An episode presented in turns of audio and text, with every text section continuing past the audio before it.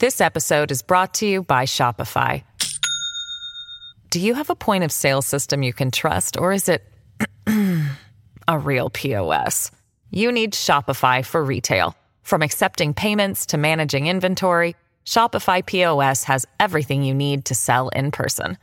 Go to shopify.com slash system, all lowercase, to take your retail business to the next level today. That's shopify.com slash system.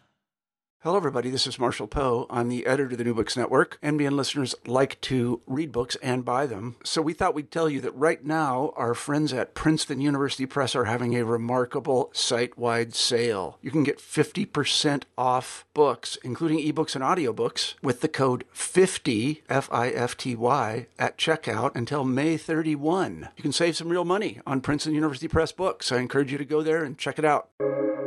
Welcome to the New Books Network. Welcome to New Books in German Studies, a channel in the New Books network of podcasts. I'm Michael O'Sullivan of Marist College, one of the co hosts of this podcast. Today, we're very lucky to have Dr. Javier Samper Vendrell as a guest.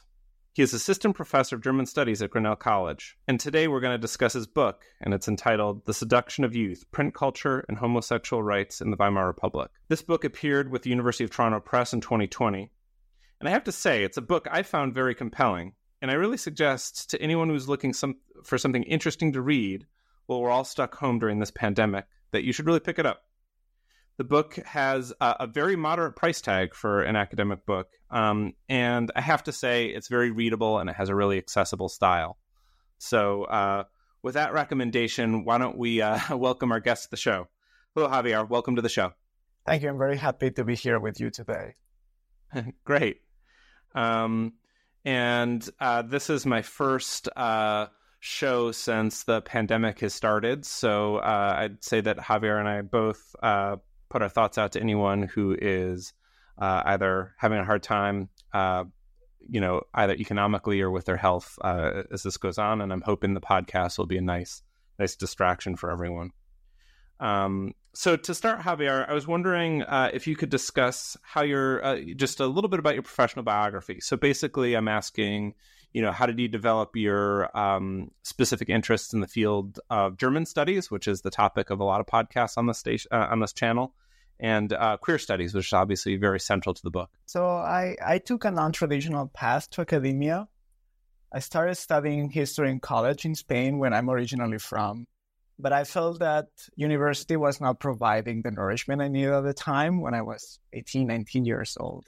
I just I just did not enjoy attending large lectures and otherwise being left to my own devices. And I guess this may explain why I would end up at a small liberal arts college like Grinnell, which provides a very different kind of education, one that's based on close contact between students and professors and on the development of the students' critical thinking skills. In any case, I was also debating at the time whether I wanted to pursue other career interests, like being a professional pianist. And since this prospect did not seem realistic at the time, I, I was good playing piano, but not that good. I decided that I would quit everything and try something radically new. And I went to Berlin to try my luck. And I must say that this was before Berlin became the cool destination for Europeans. So I was ahead of ahead of the time. I dedicated most of my time there to learning the language and working in hospitality, in retail, odd jobs. I finally met my partner, and the opportunity presented itself to come to Iowa, of all places. And long story short, I did my BA at the University of Iowa. So I finally finished uh, school. I had spent several years in Germany, and I wanted to know more about its history and culture. Elizabeth Heinemann, was my advisor at the University of Iowa, and I cannot stress enough how lucky I am that our paths crossed. She's been a great, a great mentor, and I admire her greatly. After Iowa, I went to graduate school at the University of Wisconsin in Madison, where I held the George Mosse Distinguished Fellowship in LGBT History.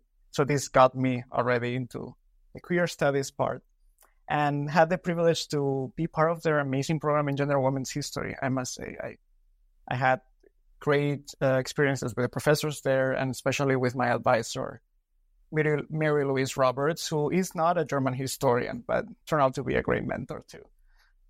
That's great. Uh, I really enjoyed hearing hear, hearing that uh, professional biography, and uh, I love hearing uh, the little little details you you would never find out about someone unless uh, unless you asked a question like that. The fact that you're considering a career as a professional pianist, uh, I, um, it's really interesting, and it sounds like you had a great series of people to work with. So um, I guess to follow up uh, on that question, I'd like to ask you to discuss the circumstances that led you to research and write this particular book. And it seems, um, to me at least, from as a, you know an outsider's perspective, it seems that you've researched a broad range range of issues beyond uh, this manuscript. You know, for example, I have used your article about uh, Martha Mossa in an upper level undergraduate seminar, uh, and my students really enjoyed it. By the way and I, I would say too, just uh, you know, um, much as the book was very accessible, uh, this article it deals with a lot of complex issues, but it really um, really is something that uh, undergraduate students were were able to read uh, and get a lot out of and, and be compelled by. So uh, you know, I, I, think that you really are uh, you know a, a, wonderful writer. But uh, in any case, that's a long wind up. What is the intellectual origin story of this project? Well, thank you for your kind words, Michael. I, I really like to hear that your students enjoy that piece. Which it's a little bit weird. Uh, I started researching the figure of uh, Friedrich Radszuweit for my undergraduate honors thesis. So Friedrich Radszuweit is the main character in this in this book, and I'll I guess we'll talk more about him in a minute. He published multiple queer themed magazines in the 1920s Of course, like many people, and even more so now after the success of Babylon Berlin, I was fascinated by the Weimar Republic, especially its cultural and artistic life, and also by the world of possibility it offered to queer people at the time. It's like a golden age followed by brutal repression. I used to live in the neighborhood in Berlin and became interested in queer history through my curiosity for the history of the urban fabric. I remember the day when when looking at a book titled El Dorado, one of the first books of German queer history from the 19, early 1980s, I realized that my supermarket was located in the same space that legendary club once occupied, in the Motzstrasse. And I also became more curious about queer history by visiting the Schwules Museum, the gay museum in Berlin, and its great archive. I thought that it was fascinating, not only that queer people had a history, but that there were many historians and archivists most of them working outside of the university in their communities, who dedicated their time to tracing the queer past. Once in Iowa, I decided to know more about this period and queer history in general. And somehow I came across the figure of Friedrich Radszuweit and his magazines, and I don't quite remember how that happened. He seemed to always be a sideshow, a minor figure alongside the towering Magnus Hirschfeld, who was a Jewish socialist, enlightened sexologist, person who was way ahead of his time. And another figure, the problematic Adolf Brand, who is often described as a proto-fascist, anti-Semitic, misogynist. I was curious about why so few people had paid Radszuweit any serious attention. And I found his magazines, which I first read photocopies at the Schwules Museum, captivating. Who would have known that at least I didn't know. Who would have known that there such a vibrant, there was such a vibrant queer press in the 1920s? Radszuweit published magazines for gay men, but also for lesbians and trans people. So he published the first trans magazine in Germany, I could say, and that, that's been discussed recently.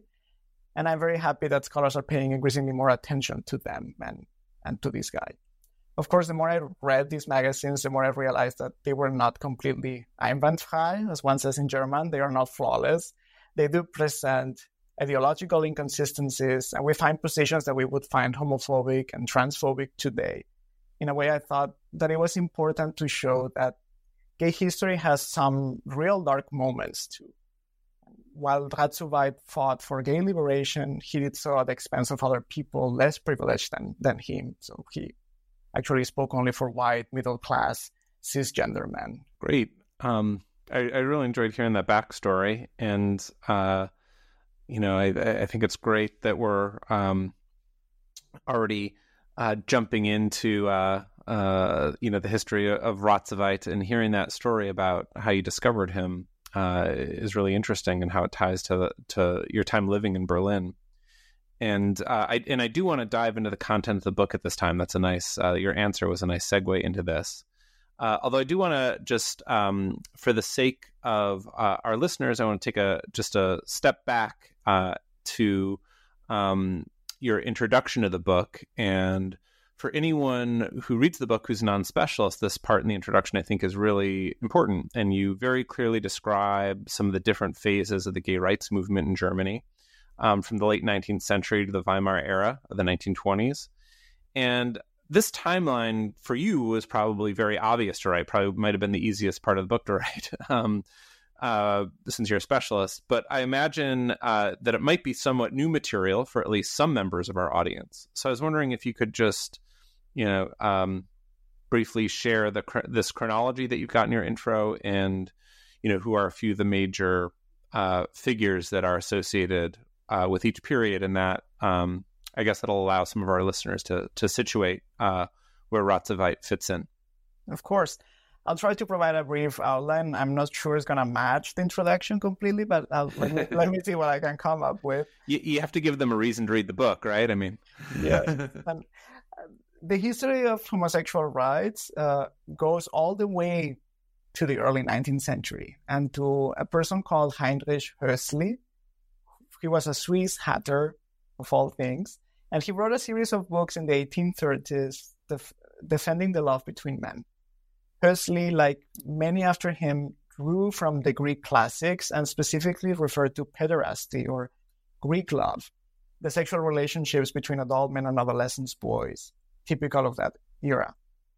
He used that referent and the prestige of Greek culture in the 19th century to legitimize same, same-sex desire. And he was not a gay man himself, but he for whatever reason, was interested in, in this. Because this is not very well known today, and I encourage your, your listeners to read Robert Tobin's Peripheral Desires, the German discovery of sex, where he discusses him more at length. The 19th century also saw what Michel Foucault describes as a proliferation of discourses surrounding sexuality. Until then, sodomy had been a sin, and it became an illness doctors and psychiatrists became interested in explaining same sex behavior, which they generally explain in pathological terms and link to theories of degener- degeneration popular at the time. The homosexual was born at the time he became a species, as Foucault famously, famously put it, and sexuality came to define the, the entirety of one's personhood in the second half of the 19th century. Homosexuality also became a legal problem in the mid 19th century, for male same sex acts were criminalized in Prussia and later after reunification in the entirety of Germany under a law called Paragraph Paragraph 175 or uh, I guess paragraph 175 is what you say. A jurist named Karl Heinrich Ulrich spoke up against this injustice at the time he made the claim in, in pamphlets he published anonymously in, the, in 1864 that homosexuality was natural. He understood it as a form of gender inversion, a woman's soul in a man's body. Those were his words. For that reason, he claimed that homosexuality should not be criminalized. It was also around this time that uh, a man called Karl Maria Kertbeny coined the, the word homosexual because different terms had been used before. Ulrich, for example, used the word Wollning or Uranian after the goddess Aphrodite, Urania. And again, we see how the Greek classical tradition shaped most of the discourse surrounding homosexual rights during, during the period, during the 19th century. Throughout the rest of the 19th century and early 20th century, there was a tension between homosexuality as a problem that should be dealt with science or with law. The argument that homosexuality was inborn, natural, and Universal was very persuasive. At least this is what Magnus Hirschfeld, a doctor and pioneer sexologist I mentioned before, uh, thought, and he became a household name and, and a strong advocate for the criminalization since the late 1890s. Not everybody who felt attracted to people of the same sex agreed with Hirschfeld. Some, like Adolf Brand, who I also mentioned, also started publishing homoerotic magazines in the late 1890s, and he disagreed that same sex desire was pathological or that same sex desiring men were gender inverts. he and those around him believed that homosexuals, and they never really called themselves homosexuals, but men who desired other men were masculine, even heroic, like in the classical tradition. And intergenerational relationships, which Brand defended, were part of that Greek classical tradition. Brand is not a likable character, as I said, but neither is Hirschfeld completely. Heike Bauer, a historian based in Britain, has recently shown how Hirschfeld's views were entangled in racism and colonialism. It's a very interesting story. Of course, there are other players in Germany and abroad. We have John Addington Symonds and Havelock Ellis in Britain. But the tension between Hirschfeld and Brand is pretty much where my study takes off. They represent the first generation of gay rights activists, albeit with very different arguments and strategies. Friedrich Radszuweit, the main figure in my book, represents what I call a second generation of homosexual rights activists. He was not a doctor, and he was not a snob with high literary aspirations like like Brand, but he learned from both Hirschfeld and Brand. He adapted their ideas and disseminated them among a large a larger group of people using the tools of mass media. So he used the magazine. And this is sort of where I situate the study in the larger context of rights, of gay rights. Um, excellent. And I, th- I think that, that that was really helpful. And uh, for our listeners, if you're interested uh, in the Heike Bauer uh, study of Hirschfeld, um, there is uh, an earlier um, podcast in the in the series on this channel, uh, and and you can go back and listen to to my my interview with her as well, which is also very interesting. Now, um, like I said, I promise we're going to uh, talk a lot about Radszuweit, but um, you know, you uh, do this great thing in the introduction with uh, a pretty well known or a relatively well known film, I guess, for for those of us who are specialists in German studies. Uh, the the 1919 film, different from others. Uh, I think it gets featured a lot, and you know, you'll see the uh, you know, a frame of the film as a photo and a lot of textbooks and things like that. But um, I think you explain the thesis and title of your book with a lot of clarity as you analyze this film, different from others, in your introduction. So I was wondering if you could summarize uh, why the film was so controversial uh, in 1919 and uh, why it actually, uh, you know, touches on themes that, that are so important to the book. Yeah. So many listeners have may know of this film, and it's often called the first gay movie and is really talked about. And it's been it's received a lot of attention recently, also because it's been 100 years since it was first made. The film tells the tragic story of, of a famous violin player who loses his reputation and ultimately dies by suicide because his secret, his homosexuality, is exposed by a cruel blackmailer. That's the premise. The film was directed by Richard Oswald, and he collaborated with Magnus Hirschfeld, who even appears in the film as as, as his own persona. Blackmail, so this uh, was a very important issue at the time. Hirschfeld and others made arguments against the criminalization of male same-sex acts based on this issue alone. The argument was that criminalization led to secrecy, which led to blackmail, which led often to suicide. The criminalization was then needed to stop unnecessary suffering and death. I examine this film from a very different angle, though. There is more than the story of blackmail and suicide in it. The violin player, for example, falls in love with his younger student. And it was this plot line that upset some contemporaries who felt that the film portrayed how homosexual men were seducing youth and turning them into homosexuals.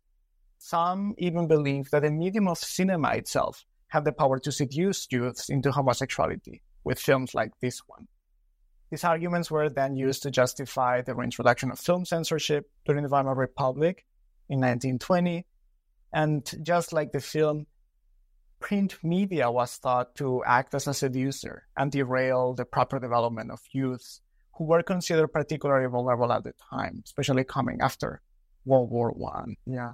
So I, I use this film to to show how the issue of youth seduction have become ingrained in the popular imagination in Germany at the time. And this is what people like Radszuweit starting to fight against in more or less successful or unsuccessful ways, as we'll see. and that's uh you know the and part of what was great about the the intro is how you had the you used this famous film to sort of tie into your to, to your titles. So I, I I really appreciated that. Um, all right, so I want to move into some of your chapters, um, and I think in your uh, you know the first chapter in some ways offers um, kind of some background to your analysis of Radszuweit, and this is part you know a part of the book where you get to talk a little bit more about uh, Magnus Hirschfeld, but I think uh, you're what you're really um, looking at is how sexologists of the Weimar era developed theories on adolescence, and uh, what you show in some ways, and this was really helpful for me, is how um, you know some sometimes uh, those of us who are, are not specialists will look back at Hirschfeld's ideas and view them as you know what was kind of standard in the Weimar era. But what you really show is that there are a lot of theories that challenged his ideas at the time. So uh, I guess what did what did Hirschfeld believe, and how was the medical and psychological profession challenging his ideas, especially you know about uh, youth, which are so important to your your argument? As I said before, uh, Hirschfeld believes that homosexuality was inborn and could be explained through biology. He believed that homosexual men, for example, display physical features such as wider hips that explain their gender inversion they were a third sex or a quote unquote intermediate state in in his words. And these are theories that went back to sexology in the in the 19th century. Hormone research by people like Eugen Steinach in Vienna seem to offer proof of these theories in the 1920s. So they, they claim to have identified hormones that produce sexual dimorphism, that they were able to see how the sex glands had an effect on sexuality and so on. This was more or less debunked over the course of the 1920s and 1930s. Of course, Hirschfeld also believed that homosexual men had distinct psychological characteristics. It was not only about the body, even though he thought that it was biology that also shaped more or less the way the mind worked. Your listeners should read uh, Katie Sutton's recent book, Sex Between Body and Mind, which touches upon the what she calls the interpenetrations between sexology and psychoanalysis between the 1890s and the 1930s. Because there was a debate between these two fields, as well as sexuality and its anomalies, were to be located in the body or the mind. And childhood sexuality, adolescent sexuality, homosexuality play a huge role in those debates. In any case, in Hirschfeld's opinion, homosexuality was biological and universal. It could be found among all peoples, all species, through the entirety of history. That was his sort of claim. But not everybody agreed. Some doctors thought that envir- environmental factors were very important too. Homosexuality could be acquired, especially as a result of seduction by an older man. Interestingly, some of the theories that Hirschfeld used to support his ideas also work for this line of argument. Several doctors, Albert Moll among them, and even Freud himself, believed that the sexuality of children and adolescents was not yet fixed. They were still coming out of an original bisexuality. Adolescent boys were particularly vulnerable, they believed, because if seduced at this stage by an older homosexual, their sexuality could be fixed the wrong way. This argument was used to keep homosexuality on the books, as, as I explain later in the book. The homosexual as a seducer of young boys is indeed, I would say, one of the most well known homophobic tropes we have. And the idea still has some currency today. But research and into the biology and the psychology of sexual development was used to support the claim that homosexuality was acquired and that seduction was actually real. Yeah, I think that that's that's that's it in a in a nutshell. This episode is brought to you by Shopify. Do you have a point of sale system you can trust, or is it a real POS? You need Shopify for retail. From accepting payments to managing inventory, Shopify POS has everything you need to sell in person. Go to shopify.com/system all lowercase to take your retail business to the next level today. That's shopify.com slash system. All right. And okay, so in um, my next question, you have to uh, excuse me a little bit, but I when I um uh one of the early times when I uh, studied in Germany, I took this uh, seminar on the German youth movement, which I actually didn't do terribly well in the seminar itself, but I uh, it comes up a couple times in the books. so I'm going to ask you a few questions about it because it's always had this enduring, um, I guess, fascination for me in some ways um, since since that early uh, experience I had with with the with the German youth movement. So you, you do mention it in the first chapter. Uh, you talk about the Wandervogel and um, Hans Blüher's history. Uh, so, and, and, this history stirred a little bit of con- controversy. So, I was wondering um, if you could talk about Hans Blüher, his history of the Wandervogel, and what that had to do with uh, some of the ideas in your book. Yeah, so people may have heard of Hans Blüher in the context of male bonding and and Theweleit's male fantasies in, in, a way to to explain the, the community of men of male bonding as an explanation for fascism. This all happens a little bit later. The Wandervogel was a youth organization founded in Steglitz, which is a suburb of Berlin, in 1896. In a way, it was an organization against modernity. It advocated the return to nature, folk songs, and all German values. Originally, it was only for boys, although in the 1920s it became also it became co-ed, or some branches of it. Hans Blüher was a former member of the Wandervogel. He was a persuasive writer, sort of a brilliant uh, young mind, who came up with a very original theory about the youth movement in a book he wrote in 1912 about the history of, of it. He was influenced by psych- psychoanalytic thought and argued that the movement was united through erotic bonds, or the people in the movement were united through erotic bonds between the young members and their older leaders. He never really quite states that these bonds involve actual same sex intercourse, but the mere allusion to that possibility led to a scandal at the time. So in the 19 teens, the organization was accused of being a, pederast club. Blüher's controversy, so the idea that the Vanda Wandervogel was like a place where the sexual abuse of minors happened and figures in the book because it lent visibility to the issue of seduction and intergenerational relationships and homosexuality. Since the 19 teens, homosexuality, and that is the love between men, and pederasty, the love between men and adolescent boys, became kind of indistinguishable. And a lot of work had to be done to undo this association in the public imagination in the 1920s and even until today, like one could argue, where we still have not quite, or a lot of people are not able to differentiate between pedophilia and homosexuality and, and different uh, expressions of sexuality.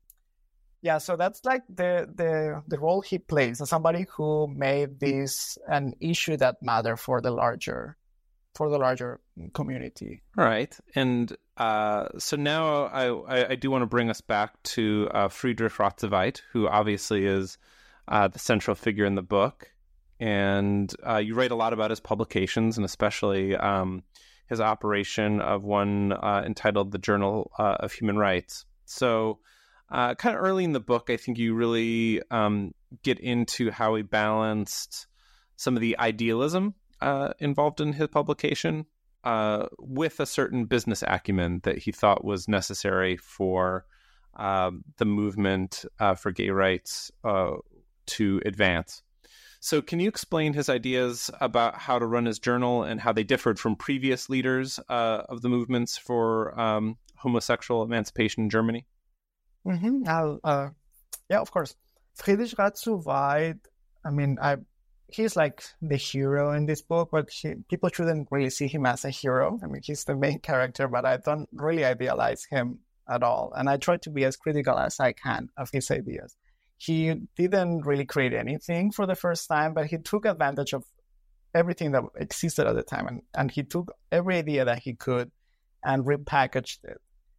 He took advantage of the proliferation of gay organizations that emerged after the war in German cities, and this was part of like larger trend in civic organizations and and also a larger trend in entertainment at the time. And he brought his experience as a businessman to this more popular branch of the gay rights movement and transformed it into a capitalist enterprise. He fought for homosexual rights, but he wanted to make a profit as well, and he was not ashamed to, to say it. It is hard to find a clear ideological line in his writings, though. While he agreed that homosexuality wasn't born, he did not support all of Hirschfeld's views. He thought that Hirschfeld's views uh, corroborated the commonly held argument that homosexual men are quote unquote sick people. And he agreed with Brandt's masculinist position. So the idea that homosexual men are not gender inverts or effeminate. But neither Hirschfeld nor Brandt liked him really. They found him vulgar and crass, and they did not think that a mass organization of homosexuals could succeed at all. Radszuweit, by contrast, thought that only by reaching as many people as possible through the popular press, through his magazines, he'd be able to educate people about homosexuality and convince legislators and the entire country that homosexuality should not be criminalized. And one may think that he was idealistic here, and he thought that his magazines will have a larger impact than they actually did. I'm interested in popular culture and found many of his writings to be delicious trash because they are trashy. And I think gonna, we may talk about trash yeah. Later because this also plays a huge role in the book. They had a broad appeal and no other publisher of gay magazines, and there were a couple others at the time, had as much success as he did and sold these magazines continuously and publicly. I, I argue, I believe that it was through reading Ratzu magazines uh, that uh, I realized that the issue of the seduction of youth became a hot topic in the homosexual rights movement mm. during this period. I can say something a little bit more about this in terms of the of the tensions that we have between Hirschfeld, Brandt, and Ratzu which I think are interesting to understand how the popular press plays a role in the in the rights movement at the time. So Hirschfeld he ran the homosexual rights movement from a position of respectability, so that the medical profession offered him. People generally trusted a medical doctor, and he was a Sanitätsrat to boot, so he was an official medical examiner who had acted as an expert witness in court many times. It was also because of that that he was not well liked by some people because he was the expert witness in the famous Eulenburg affair and uh, an issue involving the the German court and homosexuality, and that sort of brought him brought him some discredit. But people that did trust his uh, his opinion as a doctor, and he was able to mobilize progressive politicians and intellectuals for this cause. He was also involved in sex reform in general and connected homosexual rights to larger issues about abortion, the fight against venereal disease, prostitution, women's rights. Adolf Brandt, who published magazines, he did not reach a large audience, but the members of his group which was called the Community of the Special, were affluent, educated, and interested in, in literature and art. Weid wanted to reach the rest. He was not interested in, in the elites. He was interested in, in addressing the needs of gay and lesbian workers, office clerks, who may not have had access to or the skills, the education, or the patience even to read Hirschfeld's medical treatises or Brandt's pretentious poems and essays because there are like there are a handful. He used plain language, and this is something I stress in the book, and made the idea of same-sex love possible and accessible for his readers. You did not have to go back to, let's say, Alexander the Great to legitimize same-sex desire. The stories he published, for example, made it possible for the readers to imagine that love was possible right there in Berlin or the rural Uckermark or any other place in Germany. And I think that that's like Radszuweit's main, main contribution is the fact that it made this discourse, he translated this discourse of gay rights and gay possibility into a language that was very accessible and understandable for his readers. Great. And um, while we're on this, you know, while we're talking about some of the the threads you follow with Radszuweit in the book, um, you know, early on you you look at Radszuweit's encouragement uh, to readers uh, that they they come out to family members. However, I thought this was important for the book as a whole because uh, one theme, other theme that you trace in the book, besides some of the ones you just named with Radszuweit, is how he um, engaged this politics of respectability. Uh, and so you talk about how he tied the coming out process to to a politics of respectability. So I was wondering if you could uh, talk about this this notion of respectability as a, as it plays out in the book, and uh, you know, and how it elaborated, I guess, in in, in the specific case of you know how he encouraged uh, people to come out. Mm-hmm.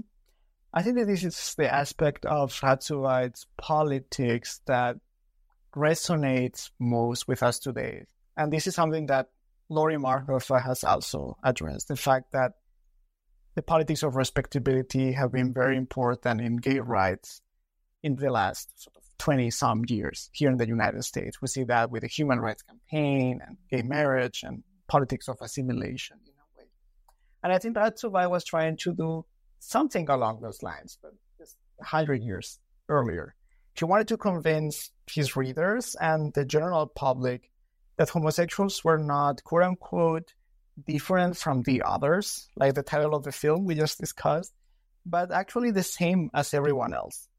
He made the point that homosexual men and women came from all walks of life. They had different class back- backgrounds, religious affiliations, and political loyalties, and that mattered because you could not unify them so easily. Radszuweit stressed, however, that homosexual men had to be respectable and he understood this as being a productive member of society who did not cause public nuisance or behave in a way that could be perceived by the heterosexual majority as being repulsive. So, for example, being too effeminate or gender nonconforming or having sex with male prostitutes or adolescent boys or partying too much. So, while he promoted party, he parties and, and events, he said that, well, we shouldn't do this too much because it takes away some of our respectability. Of course, this was, as I said before, an exclusionary discourse because only men like him, so cisgender, so gender conforming, white, middle class men could be respectable according to these views. He thought that Radszuweit thought that, that if gay men were respectable, and we also need to understand respectable as palatable enough, same sex acts would be decriminalized. Gay men should show that they were just as tame as the heterosexual majority and that sex was not central to their existence.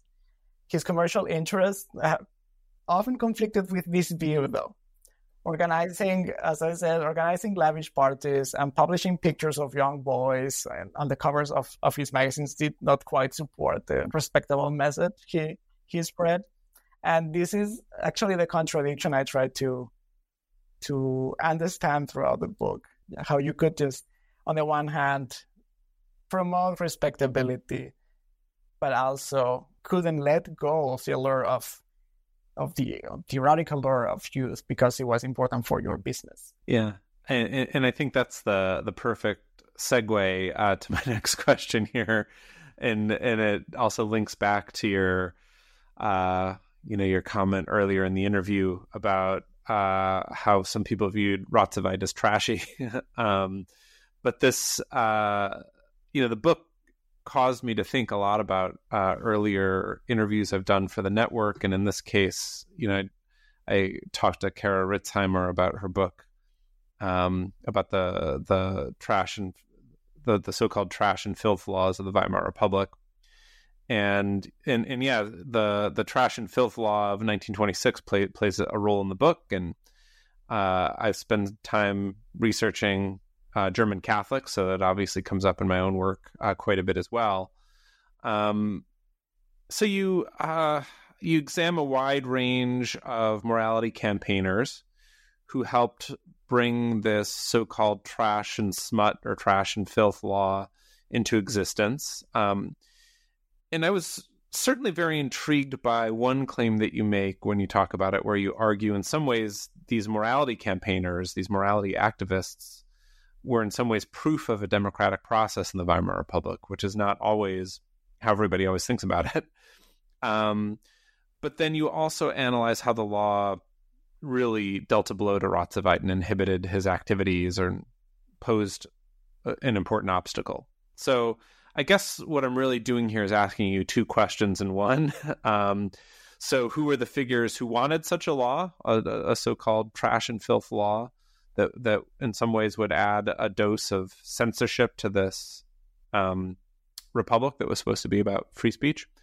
And how did they justify their position? But also, how did the law create a crisis for the journal, uh, the Journal of Human Rights, and for Radszuweit? So, as as you just said, some of the morality campaigners were connected to Protestant Church or Catholic Church, and we can think of organizations organizations such as the Verein, which has been responsible for distributing and vetting media in accordance to Catholic principles since the 19th century. I think since 18 since the 1840s or so the leaders of this organization and of other organizations of, of other organizations were also invested in promoting quote unquote appropriate reading habits among youth.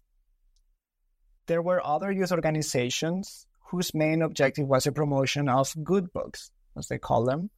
And the debate about trash and filth actually goes back to the late 19th century, as, as Kara Ritzheimer shows in her excellent book and it centered on which kinds of readings were appropriate for youth, especially working class youths, who were thought as both being endangered and a danger in the context of rapid urbanization and industrialization.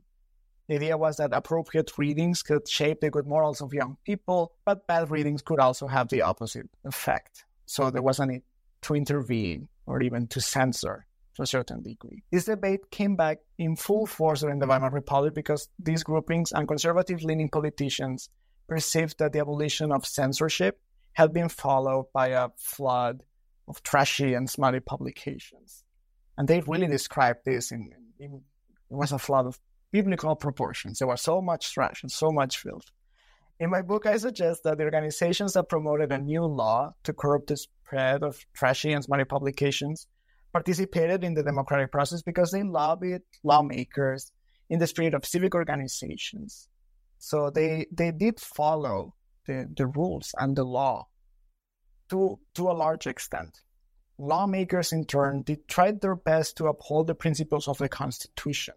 So we had different committees vetting the publications that, that these organizations had presented as trashy or, or smutty to them. And they really looked to see whether there was merit in the accusations. So we could say that there was a transparent bureaucratic process that was followed, even if the decisions followed some ideological lines.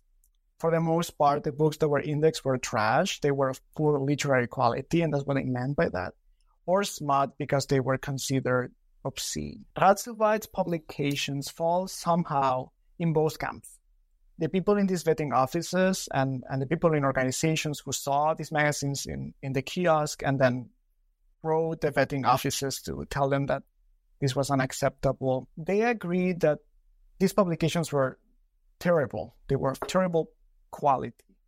And that the topic of homosexuality itself was obscene because it disgusted most people. As Jens Dobler and other scholars have argued the law did not target publications with homosexual content. So there was nothing written in the law that said that gay magazines were necessarily smutty or trashy. And we see that Hirschfeld's writings were not indexed. So, and medical writings were not indexed. This was really about popular culture as well. But the law did disproportionately impact the homoerotic popular press, especially Radszuweit uh, publications, because they depended on, on sales. And I argue that by putting these publications under the counter, so you they could not prohibit their sale, but they could prohibit that they are sold publicly, and thereby so by reducing their visibility, Radszuweit's business suffered, and his message could not be spread as effectively. And this also plays with the politics of respectability because it's not like I'm trying to to spread the message of homosexual respectability here, and then the vetting offices, the government is saying that this is not respectable enough. So he also felt somehow personally offended here. He recognized that the law hurt him financially. The law, nonetheless, was constitutional because it sought to protect youths from harmful influences, and this was a provision in the Constitution. There was no censorship, but we have to protect youth. We'll do whatever. So we have the film law and then trash and law for that purpose. Some people in the vetting offices thought that Radszuweit's publications could actually familiarize youths with homosexuality and seduce them into it, so to speak. So young boys had to be protected from that. And here we see the connection between different from the others and the publications, the fact that media itself would act as a homosexual seducer and therefore there was this need to control, to control it, and to curb its appeal. I hope that that answered your question more or less. It, it, it did absolutely, and I'm I'm sorry I threw threw kind of two things at you at once like that too, and uh, but uh, I'll, I'll I'll pose my, my, my next question at this point, and that this is uh, another uh, bring me back to my uh, my German youth movement seminar, and I wrote this uh, I, I, wrote the final paper of that seminar on Gustav Wyneken, who comes up uh, in the middle of your book.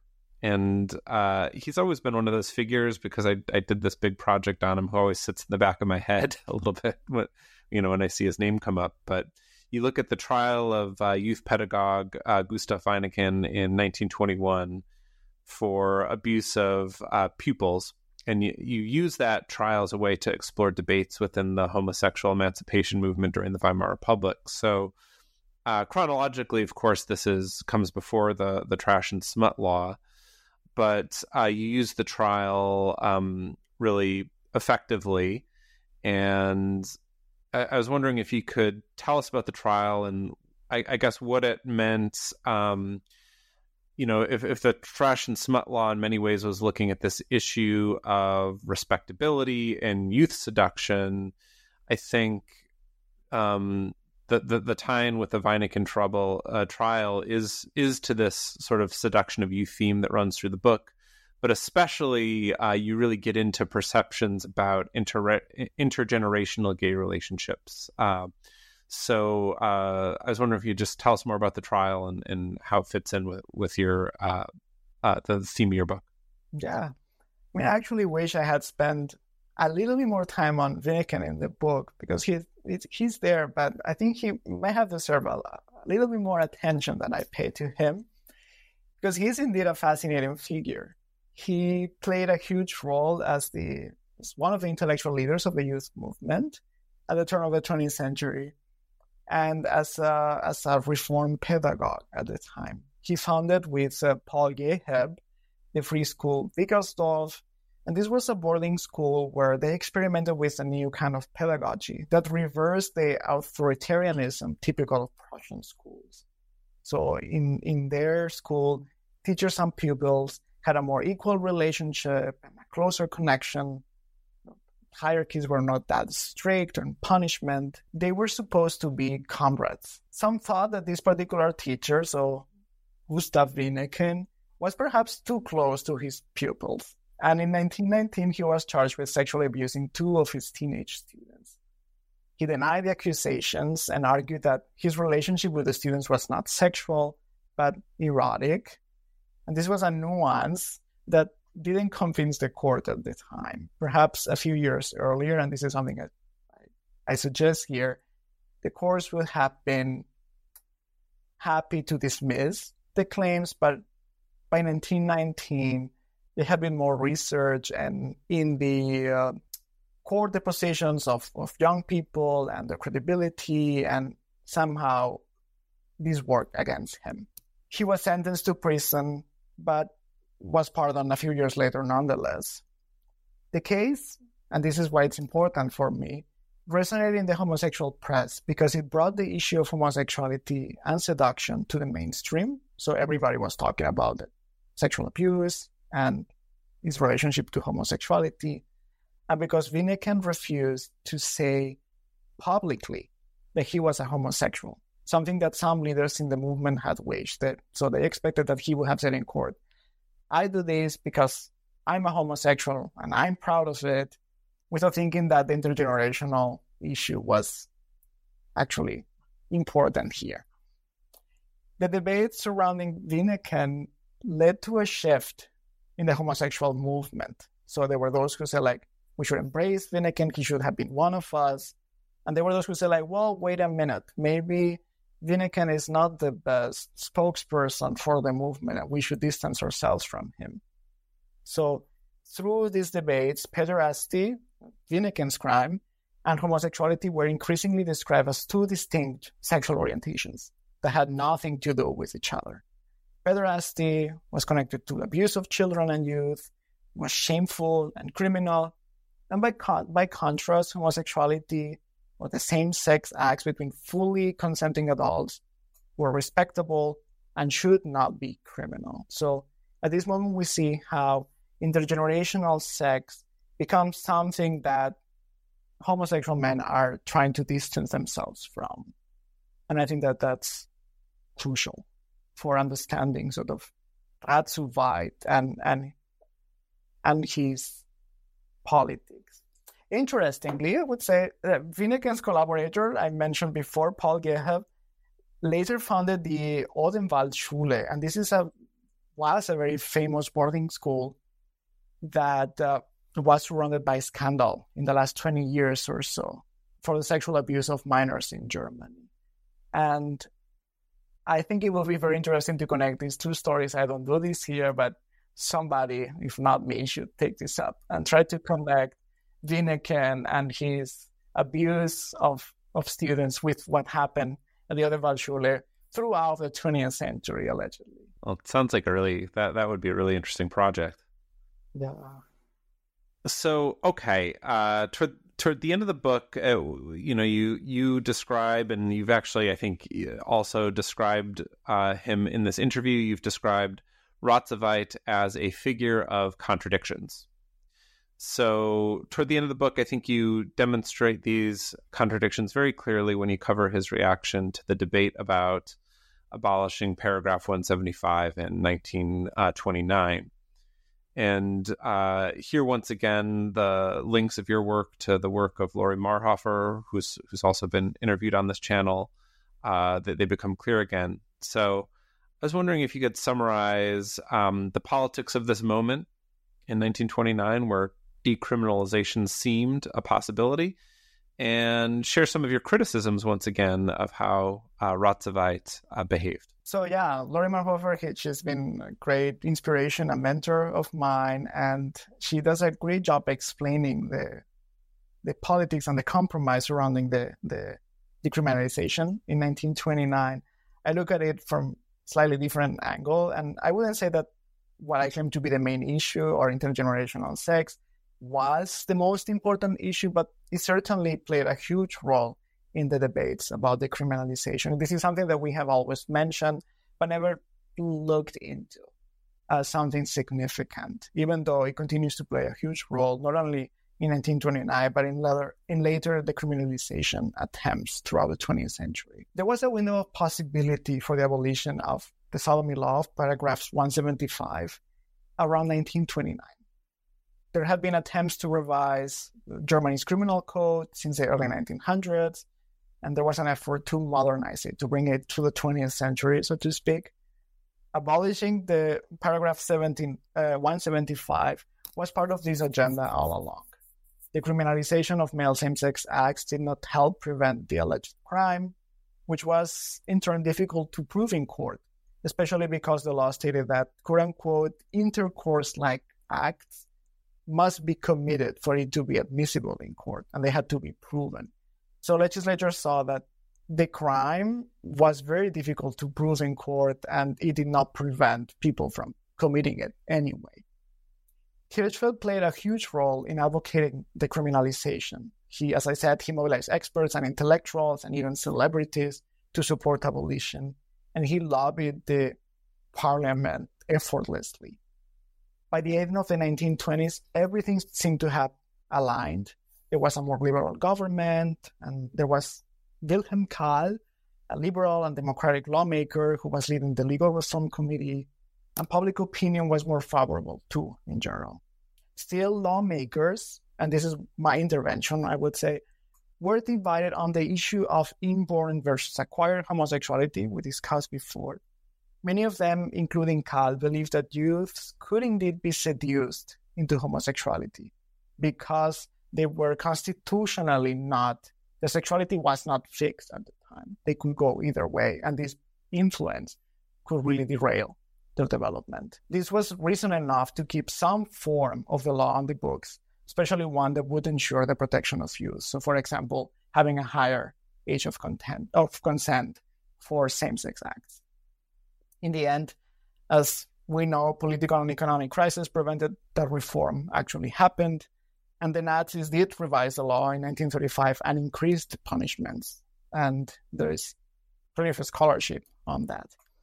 In any case, because of the failure to decriminalize homosexuality in 1929, the movement floundered in the early 1930s. Some blame Hirschfeld for it. Perhaps science was not the best strategy, they claim. And Laurie Marhoefer, in her book, does a great job explaining why Hirschfeld was uh, uh, dismissed or removed from the scientific humanitarian committee. I don't really get into that so much. I get more into Ratsu by taking the opportunity, seizing this opportunity to profile himself again, because he was a man who was really interested in being the leader of the homosexual rights movement, even though that, even though Hirschfeld had the most visibility. He thought that his strategy of the press and respectability and so on was much better. And uh, he insisted that homosexual men did not harm, but in fact sought to protect young men from harm. And to prove that point, he campaigned against male prostitution. He even wrote a book about that, which is like everything he did ambivalent on the issue, and condemned intergenerational relationships strongly. I think in the end, lawmakers did not actually listen to Radszuweit. I couldn't find a mention like, oh, Radszuweit has convinced us that this is not the case. I think he was essentially ignored, mostly because of his class background, his fact that this was popular culture and not something as respected as medicine or law. And his respectability argument in the way in the end was hypocritical all along because while he said that he wanted to protect youth, he traded in his erotic potential. So young, attractive men were all over the place in his magazines, in the covers, in the stories. So that didn't really help. That I tried to to make that case here. Despite Radszuweit's efforts to to claim respectability, to claim that homosexual men were protecting youth, people continue to believe that homosexual men were sexual predators and, and seducers of youth. And I think that's in a nutshell the argument of, of dissection of youth. The fact that this idea was prevalent in the 1920s and early 30s, Radszuweit and his branch of the homosexual rights movement tried to fight against it, tried to turn it around, but their strategy didn't quite work to to do that, and in fact, sort of reinforced the stereotype. Great. Well, I think at this point I've uh, really taken up uh, quite a bit of your of your time. You've been, uh, you know, offered wonderful answers uh, and been very patient with my questions, Javier.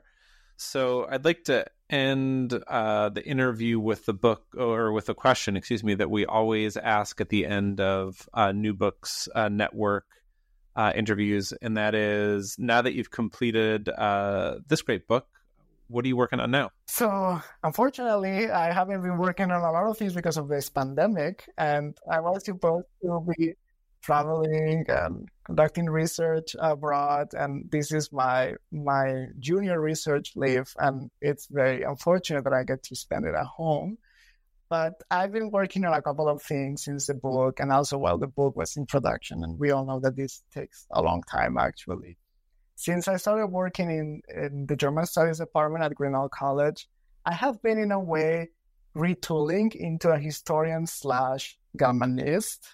and I've been thinking and writing a little bit more about literature and film, not as a historian, but as a maybe as a cultural historian, and the book is also like more like cultural history and cultural studies in a way. It's a kind of hybrid. I've written an article on Klaus Mann's debut novel, so Der fromme Tanz, and this is, people say, the first mainstream gay novel published in 1926.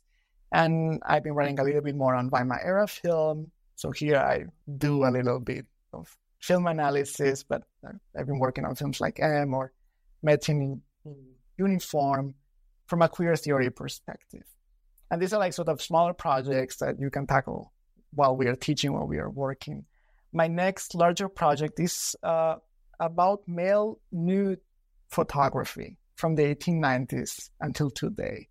So another topic that may not be the most uh, einwandfrei, as I said before. I became uh, interested in visual culture when I was writing the book. And I just had enough time to write a few pages on the images on the cover of Red magazines and Adolf Brandt and so on but I felt that I was maybe to a certain degree a dilettante at this point and that I wanted to know more about that and especially about how images and visual culture can, can help us understand how male same-sex desire is entangled in histories of racism and racialization. So now I'm researching well-known photographers such as Wilhelm von Gloeden, who took pictures of young Italian uh, men the 1890s and early 1900s, but also photographs taken by Adolf Brandt, who was himself an amateur photographer and also took a lot of pictures of nude men. And in the book, I show how they are like representing this Aryan ideal. And I hope to connect their work to a longer history of glorifying whiteness in male erotic photography throughout the 20th century. So my next project is not completely unrelated, but it's going to be the focus is going to be visual culture. Well, it, it sounds like uh, an, another compelling project, and uh, assuming we can get out of this pandemic and we can continue to do things as we've always done them, and you know, I think well, we'd we'd like to have you on the New Books Network at some point in the future when that when that uh, when that project comes to completion. I would love to. Thank you. So, uh, yeah, I'd like to take this opportunity to thank you for giving us your time today and being on the show, Javier. Thank you so much. I really enjoyed it. Great.